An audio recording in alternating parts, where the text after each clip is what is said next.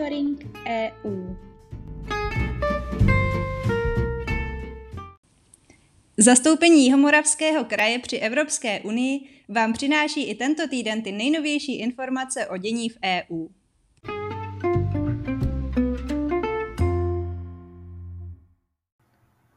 Aktuálně z Evropské unie. První měsíc českého předsednictví v Radě Evropské unie je za námi. V jeho průběhu se českým diplomatům v Bruselu podařilo dosáhnout mnohých úspěchů, ať už se jednalo o návrhy, které schválili ministři členských zemí, o schodu na úrovni velvyslanců či jednání s Evropským parlamentem. Bylo to právě české předsednictví, které během více než 200 jednání moderovalo diskuzi a posouvalo ji ke konkrétním výsledkům. Největšího úspěchu dosáhli čeští vyjednavači na konci července.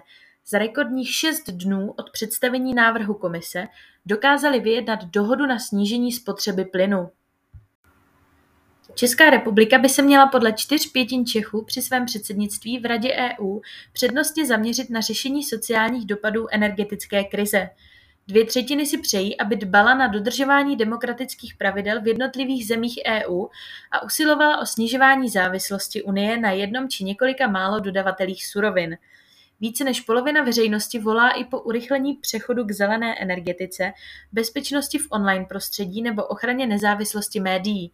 Vyplynulo to z průzkumu agentury STEM, který odráží postoje respondentů z období před začátkem českého předsednictví. Míra nezaměstnanosti v Evropské unii v červnu podle sezóně přepočtených údajů činila 6% a zůstala tak na květnové úrovni. Nejnižší zůstává v České republice, kde se proti květnu ale snížila o desetinu procentního bodu na 2,4 Vyplývá to z údajů, které zveřejnil Evropský statistický úřad Eurostat. Eurostat odhaduje, že letos v červnu bylo v Evropské unii bez práce 12,9 milionů lidí, z toho 10,9 milionů v eurozóně. Proti loňskému červnu počet nezaměstnaných v eurozóně klesl téměř o 2 miliony, v celé Evropské unii pak o 2,3 milionů. Česká republika si o místo vylepšila své nejlepší postavení v čerpání evropských fondů. Ministerstvo pro místní rozvoj v tiskové zprávě uvedlo, že Česko je mezi 27 členskými zeměmi EU sedmé, zatímco v květnu bylo osmé. Ke konci června podle ministerstva Evropská komise proplatila z končícího programového období 2014 až 2020 tuzemským příjemcům v součtu 519,9 miliardy korun, což je 78,8% celkové částky 660 miliard korun. Největší část peněz byla proplacena na projekty z operačního programu Výzkum, vývoj a vzdělávání. Na prvním místě žebříčku v čerpání evropských fondů se drží Irsko před Lucemburskem a Finskem. Tyto tři země se dostaly přes 80% v čerpání dotací. Následují Kypr, Litva a Portugalsko. Česko se proti květnovému žebříčku dostalo před Estonsko.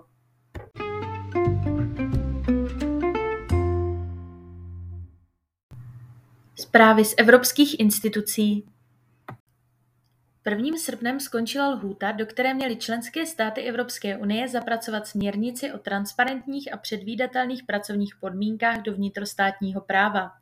Směrnice poskytuje širší a modernější pracovní práva a ochranu 182 milionům pracovníků v Evropské unii. Podle nových pravidel budou mít pracovníci právo na větší předvídatelnost svých pracovních podmínek, například pokud jde o pracovní úkoly či pracovní dobu. Budou mít rovněž právo na včasné a úplnější informace o základních aspektech svého zaměstnání, jako je místo výkonu práce a odměna. Jde o důležitý krok na cestě k silné sociální Evropě a příspěvek k tomu, aby se Evropský pilíř sociálních práv stal pro lidi v celé Evropské unii hmatatelnou realitou.